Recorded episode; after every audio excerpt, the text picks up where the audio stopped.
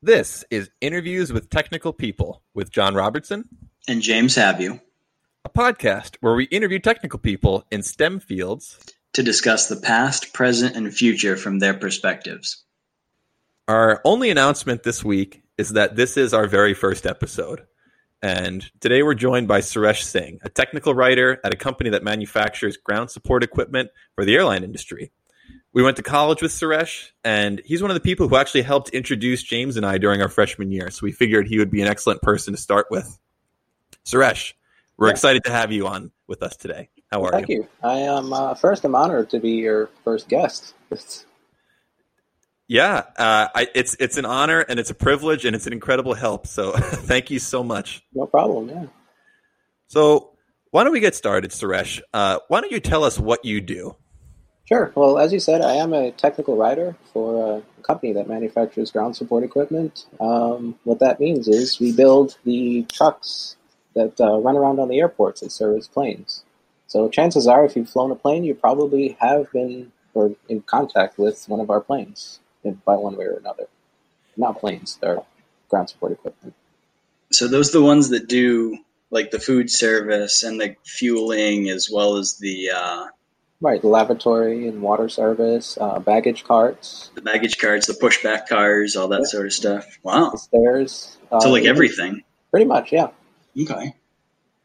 It, are there a lot of companies that build that sort of equipment, or, or is yours basically the, the big one? This uh, industry is as old as the airline industry itself. Um, there have been many companies in the past. Uh, they're whittled down to very few now. Uh, so it's us and probably a handful of other companies that do this.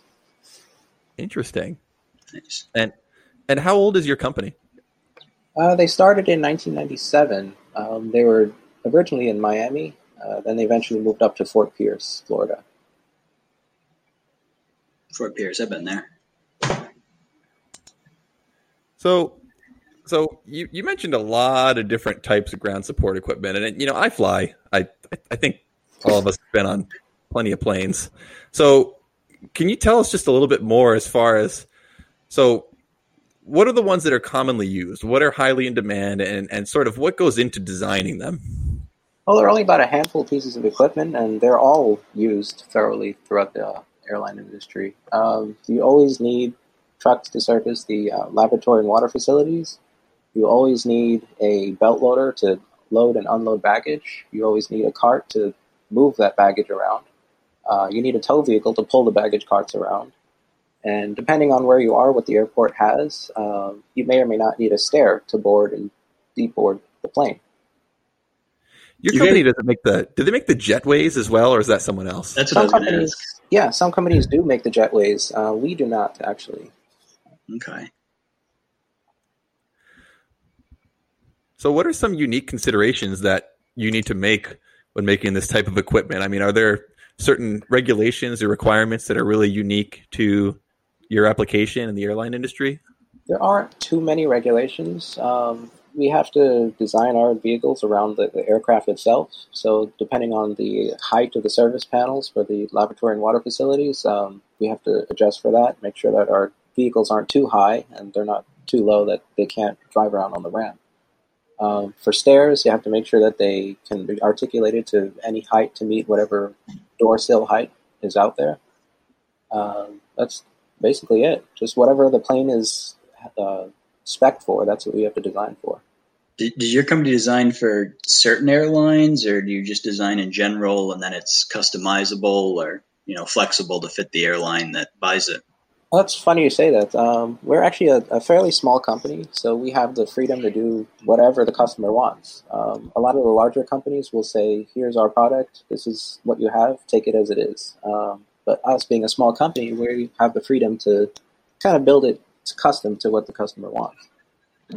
So, so is your customer the, the airlines or is it the airports or both? It's a combination. Um, it's actually a lot of different things. It could be the uh, the city, the locale, that, that might want to order some ground support equipment for their airport. It could be the airlines themselves. It could be a third party distributor. Interesting. Nice. And of all the things that you design, Suresh, do you have kind of your, your your favorite one to work with or design, or just that that kind of stands out with you as being unique or interesting? Um, honestly, I they're all pretty interesting. Um, some things are kind of very basic. Like we have a, a, water cabinet that just sits it sits bolted to the ground and services planes. So that's that's not too exciting, but still it's interesting the the amount of things that go into it. You would not think that there's what's so a water cabinet. Um, well, instead of having a truck run around and carry water to the plane to refill the potable water system, uh, it's just a cabinet that sits at the gate and it has a 250 foot hose that you drag out to the plane. To okay. that makes sense. Do you guys have to take into account the variability of like different airports or even different climates? I mean, you're talking about that, you know, a, a hose that gets strung all this way. I mean, what if you put that in Maine in in January? Right, uh, right. um, the airports are generally uh, built to a certain code, so they're all pretty much the same from airport to airport. Um, you can't have too many hills and whatnot. Uh, actually, it's got to be pretty level throughout. Uh, as far as weather, yeah, that's a major concern of ours. Um, a lot of northern climates, of course, we have to consider the, the, you know the possibility of freezing. So we have to put in a heating system um, to keep the plumbing warm, or you know to prevent freezing uh, during freezing weather. So I, I have a, a question that's kind of been on my mind. It, it's it's a little bit of an American manufacturing question, right? So so you guys build all of this ground support equipment, and I, have seen some of it, right? You, you drive them around; they're vehicles, right?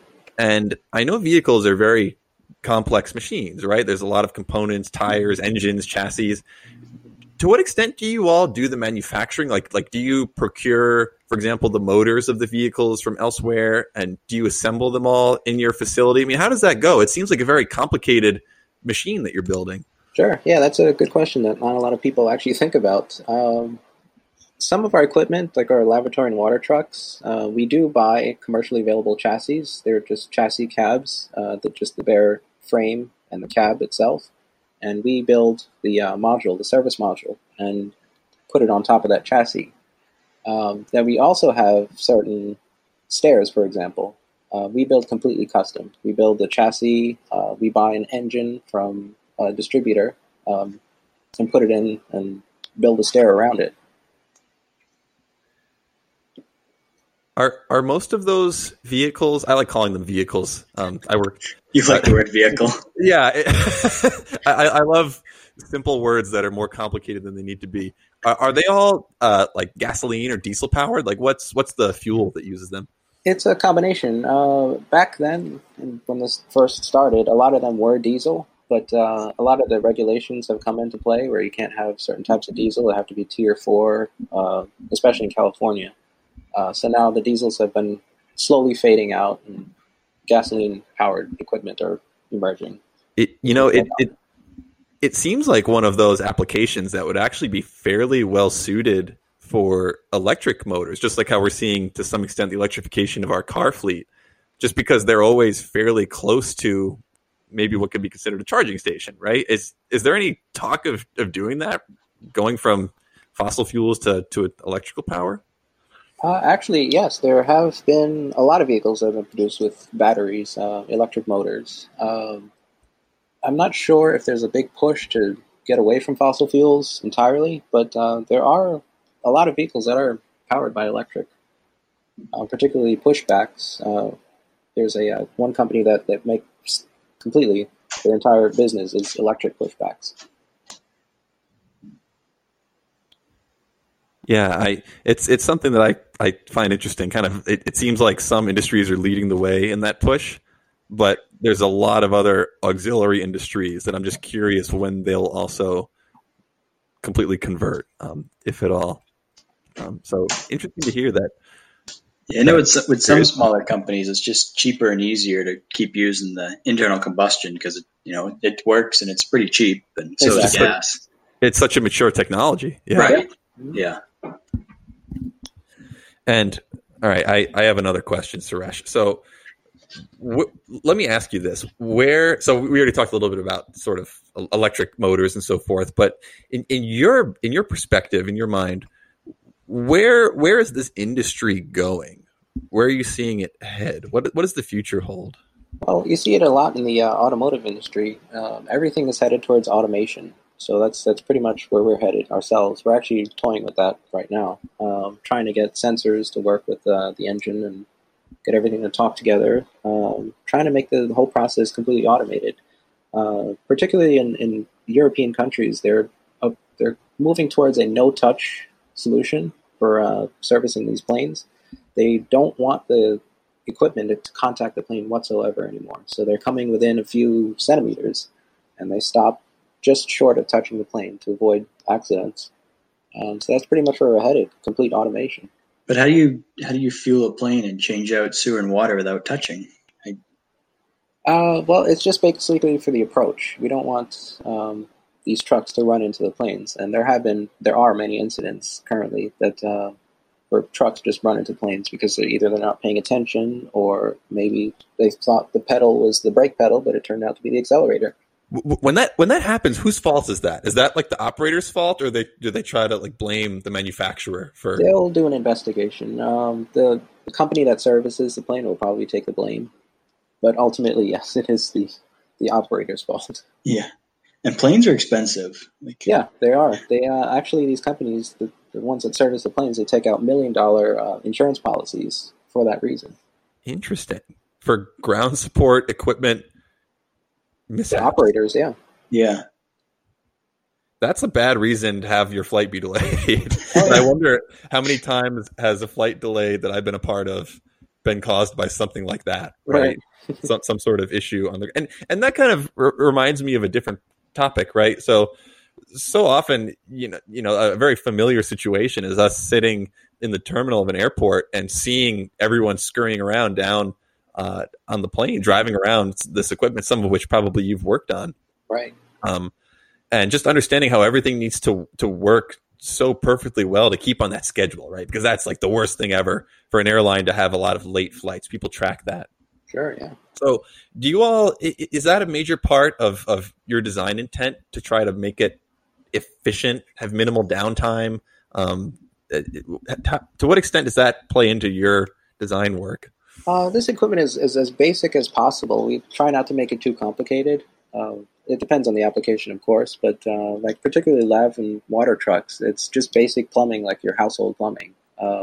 It's just a, a, pump that runs off of the uh, a hydraulic system. The hydraulic system runs off of the truck engine, so it's it's not too complicated.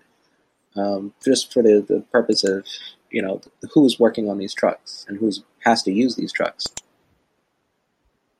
Do you ever get to drive around and test drive the, the oh vehicle? all the time yeah um, nice before yeah they, they have to be thoroughly tested before they, they go out into the field have you uh, tested them though i have yeah nice.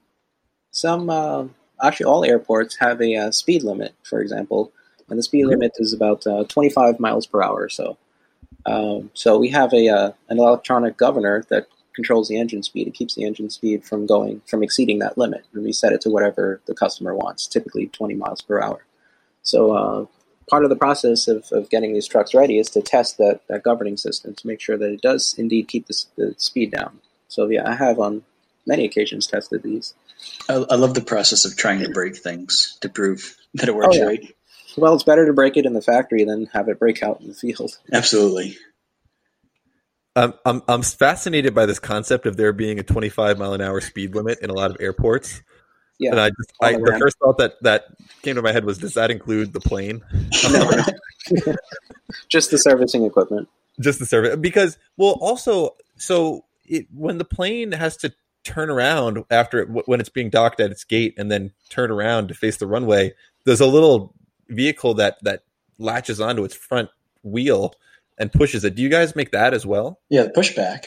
The pushback. Right. Uh, we do not. But on that note, there are a couple different ways to, to do that pushback um, operation. There's um, a vehicle that actually picks up the, the, the landing gear of the plane and drags it out wherever it has to go. And the other is the traditional method is where they use a, a tow bar. So they connect to the, the landing gear, and the landing gear connects, you know, to the, the pushback vehicle through that, that tow bar. Uh, maybe I missed it. Well, so I, I, think I think I've seen that one where there's a like a linkage right, right between the between the the front landing gear and the vehicle. What was the first one? It's, it's the vehicle itself just picks up the landing gear. Yeah, it's almost like they wedge under the front wheels, so Right. under it, so the front wheels aren't touching the ground, but the truck like a is. tow truck, Yeah, Right. like a big tow truck. I've seen Pretty a few of much, that's those. Huh? I don't think I've seen that.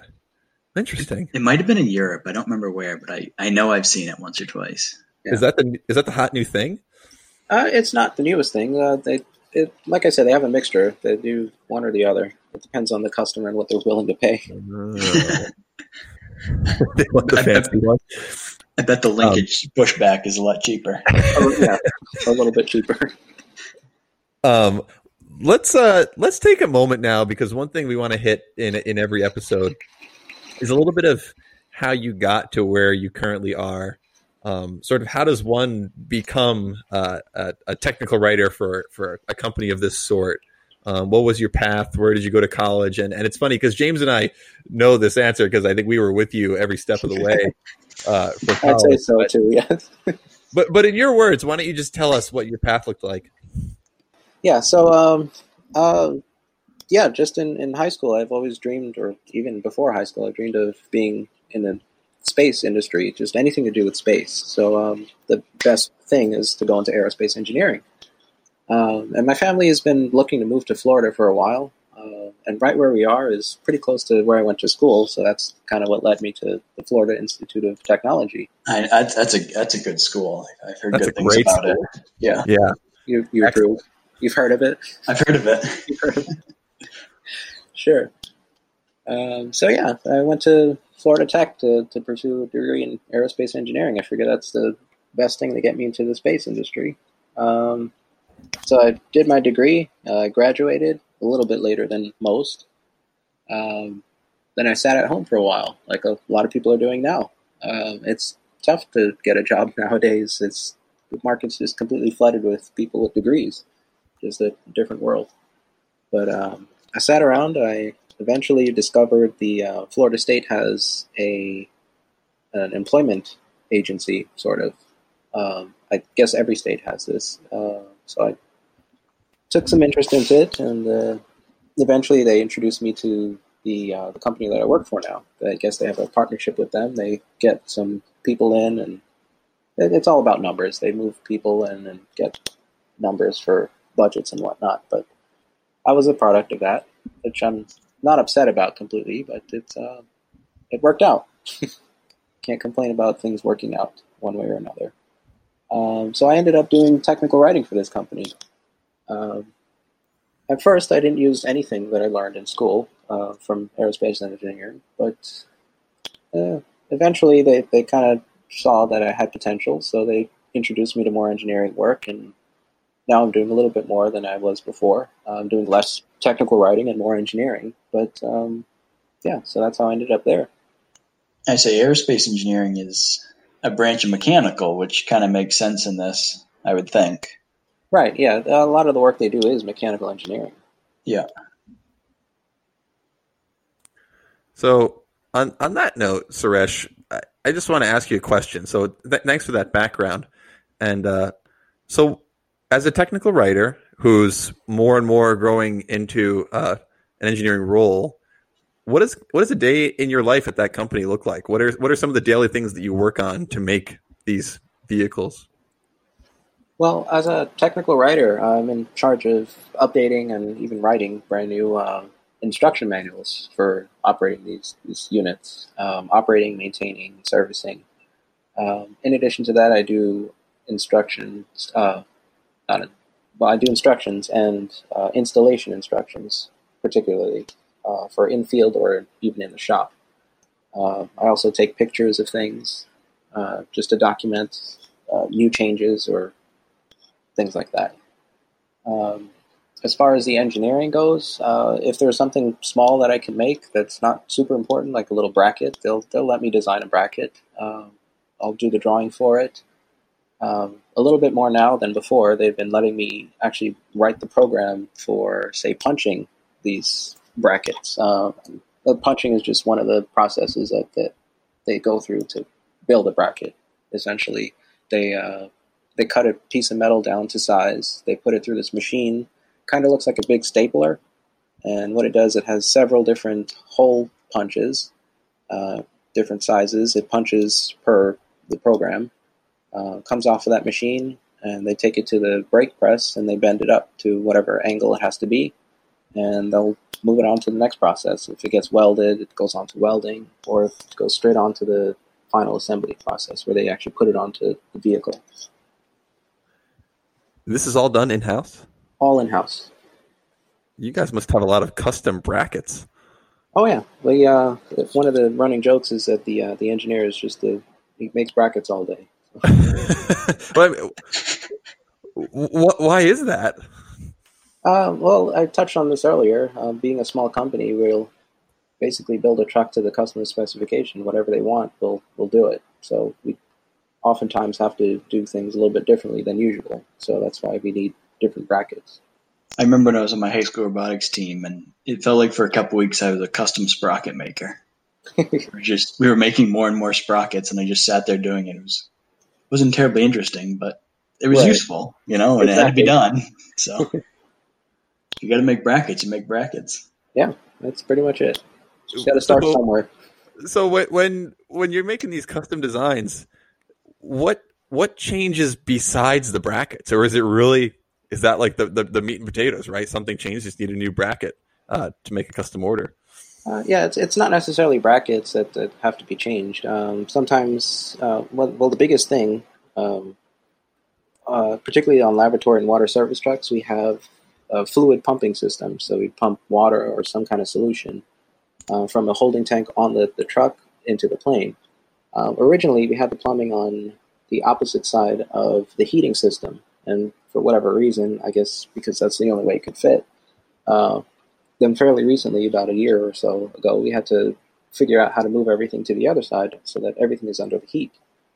Um, so yeah, that that's where the bracket thing came in. But um, in addition to the brackets, you have to figure out how to build support structure for that to make sure that everything is supported. Uh, you have things to bolt to.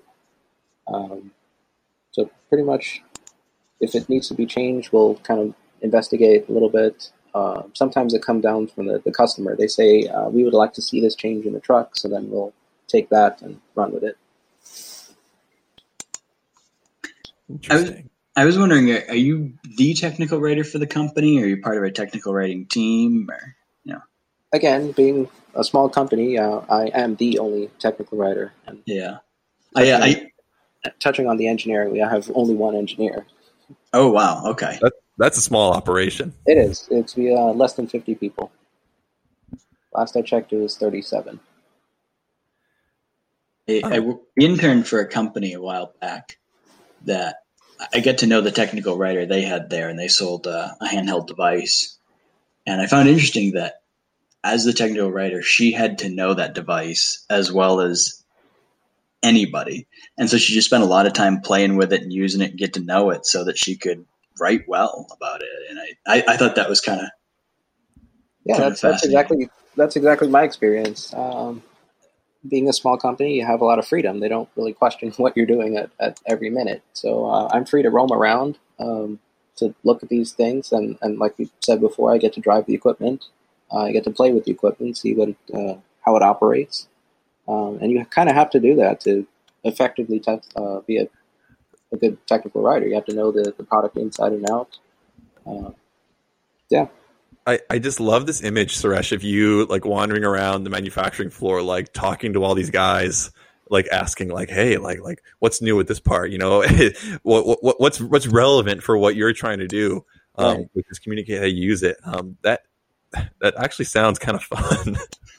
uh, yeah, some days are better than others, but yeah.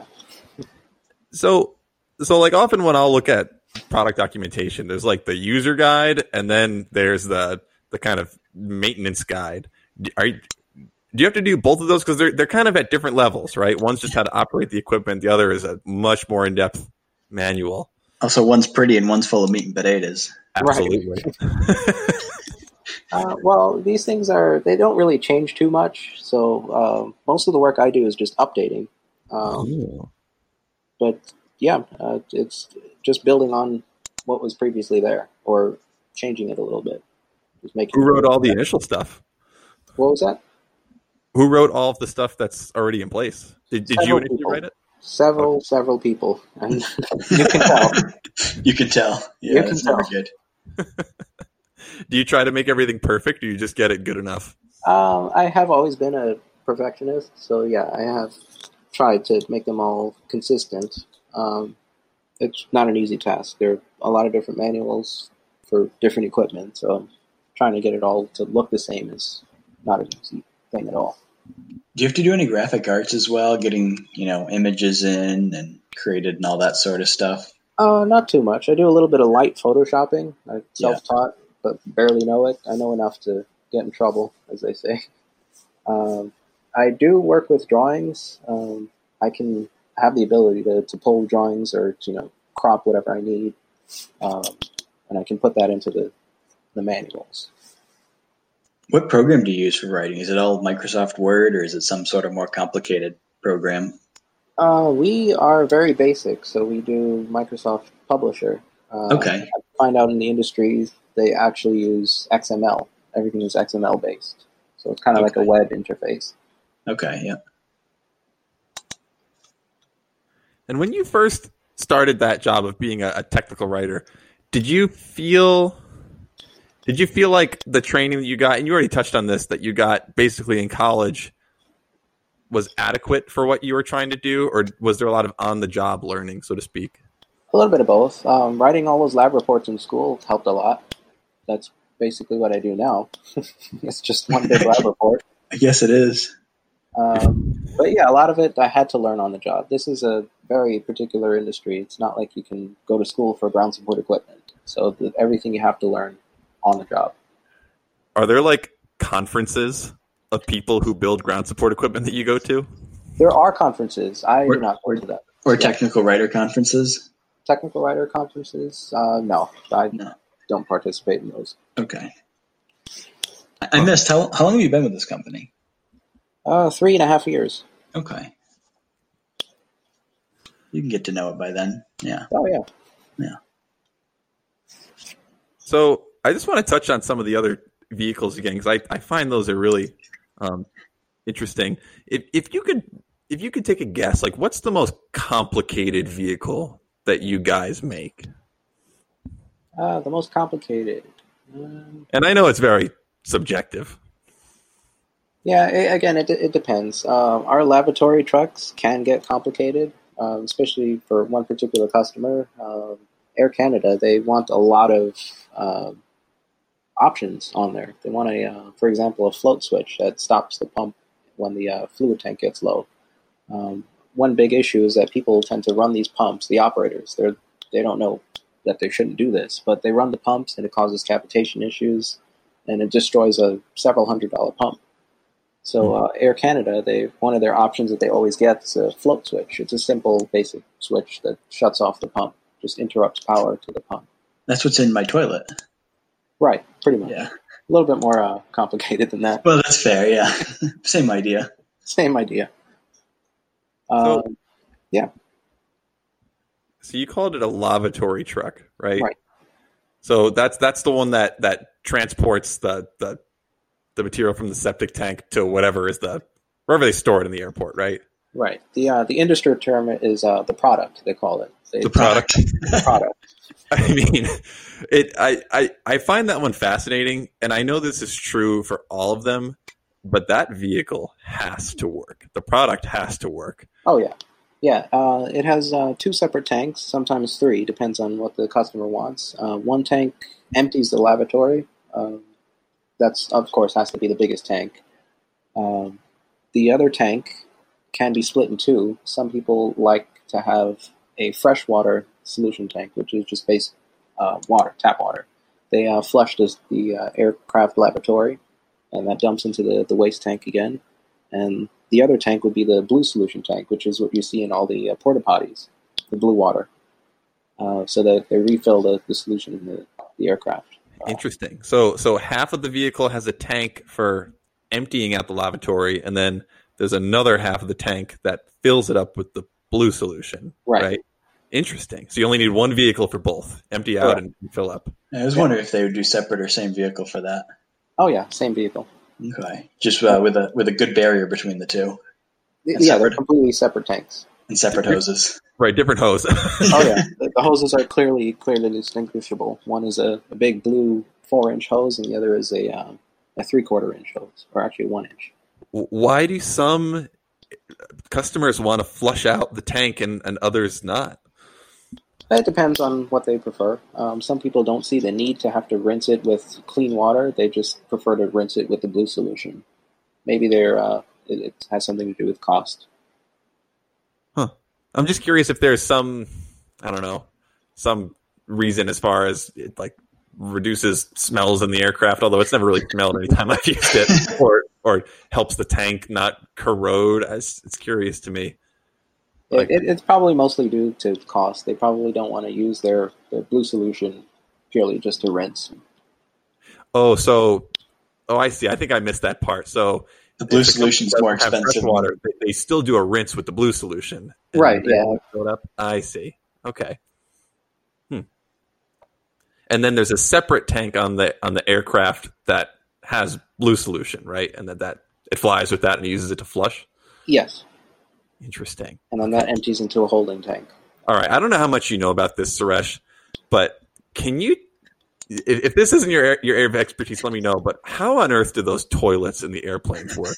Let me tell you something. when you press that flush button, I don't know where that material goes. Yeah, that's that's common. Um, it's all a vacuum system. Uh, everything is self-contained. They used to a long time ago just dump it out wherever they were, but now that because of a lot of regulation, it has to be held in the tank. They would Um, dump it from from A long time ago, yes, they I, I'd heard of that. Yeah, just there's a hole in the basketballs. there's a hole in the floor and it scatters on the earth. How long ago was a long time ago? Uh, when the airlines first took off, you know, 50s, 60s, or whatever. Not 50s, but 60s, 70s. I hope they didn't dump it over like the city, the suburbs. Well, Oh, that's who where you are. When you hit the flush button, it, it You let gotta go. go. You gotta go. I guess so. But now they, they've gotten a little bit wiser. Now they require everybody to hold, the, particularly the waste. Uh, things like gray water, they'll just empty out through the a port. Uh, that's that's fine. Gray water being from the sink. They'll just still dump gray water. Yeah. Okay. Well, the, also thinking about it, so aircraft they fly at what thirty thousand feet. I Uh, mean, I'm it just depends on wondering, does that water even make it to the ground at that altitude? Uh, Does it vaporize? It's probably vaporized. I think Right. the uh, the ports are heated, keeps them from freezing up there. So Yeah, I bet. I bet you know in the old days when you're with your product it being solid probably made it down, but yeah, Well, I mean your hand washing solution. have no problem. Yeah. I don't know. It might evaporate. um, okay, so it's a so it's just a total vacuum system, and you open the little flap, and there's Right, it just sucks it into the, the holding tank. and so the whole holding tank is kept at negative pressure Right. During flight, and then you just open this open. Wow, that's a very simple system. Huh. Interesting. I mean, you got to And save. You got to save weight. You don't want to make it complicated. Well, that's what I'm wondering. Like, you know, from an airline perspective, I'll bet it's very advantageous to not have that holding tank, right? I mean, how much how much fuel could you save by not having to tow around? I don't know how much. What the Believe it or not, these tanks are not that big. They're only about 30 gallons or so. It depends on the plane, of course, No. the size of the plane. Yeah, really? Yeah. that's nothing. I know. If I'm going from Maine to New York, you know, I don't know. Hopefully, I can hold it that long. I don't need Yeah. a big tank. I. um, interesting. I was Um, I was curious what the blue solution is made of. Um, I'm not really sure. Uh, it's a some type of sanitary solution. It does contain some element that does keep odor down. Um, it, it, they, some people call it a de-germ solution, so it probably has some antibacterial properties. Okay. Do you have to worry about it corroding tanks and whatnot, or you know, in the stuff that you build, or is it just as Well, Fine everything as water. is- yeah, everything we use is, is pure stainless steel. Um, it has to be stainless steel for corrosion resistance. that makes sense? So, I have another question. Um, so, it's kind of it's kind of obvious that this has a really big impact on people, and that's one of the things that we that we want to kind of touch on with this show, right? Is But it's a hidden that- it's a hidden impact as well, which is kind of interesting. yeah, Right. Yeah, not a lot of people think about what happens to the, the toilet water after they flush or what Yeah. happens to their baggage. They're just wondering, where is it? Yeah, I, I And see these machines every year, and I never thought about them. I, I always saw them driving around.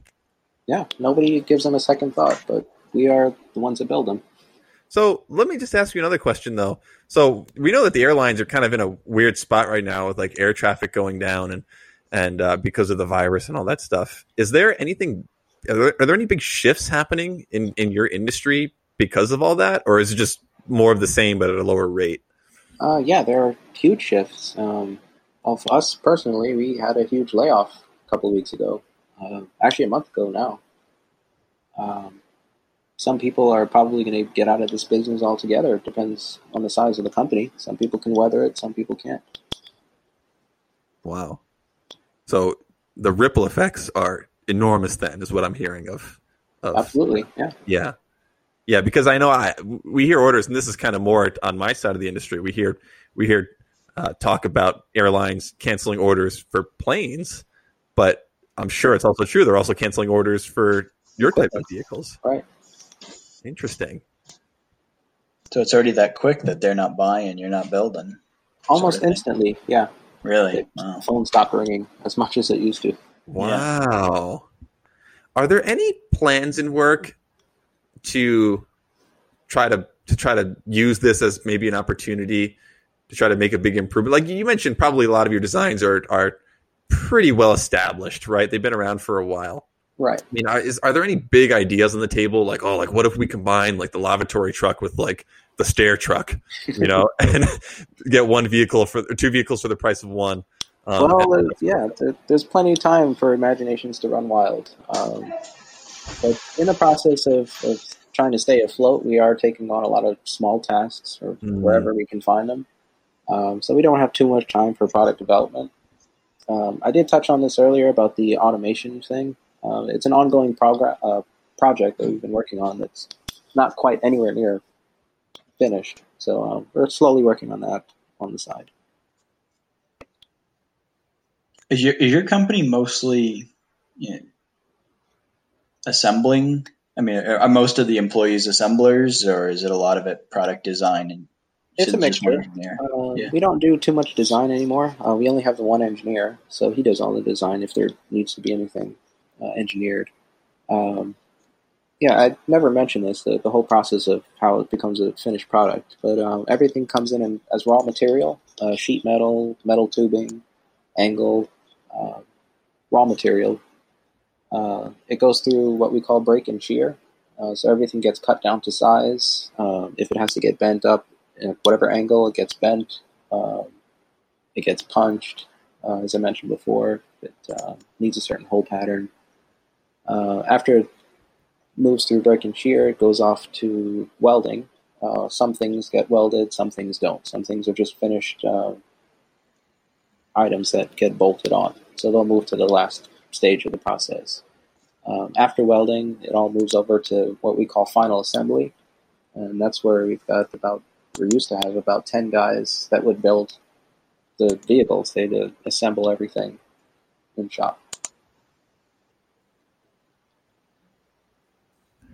So throughout this whole process, you're probably very much involved, right? Because you're taking notes and incorporating them into um, the documentation, right?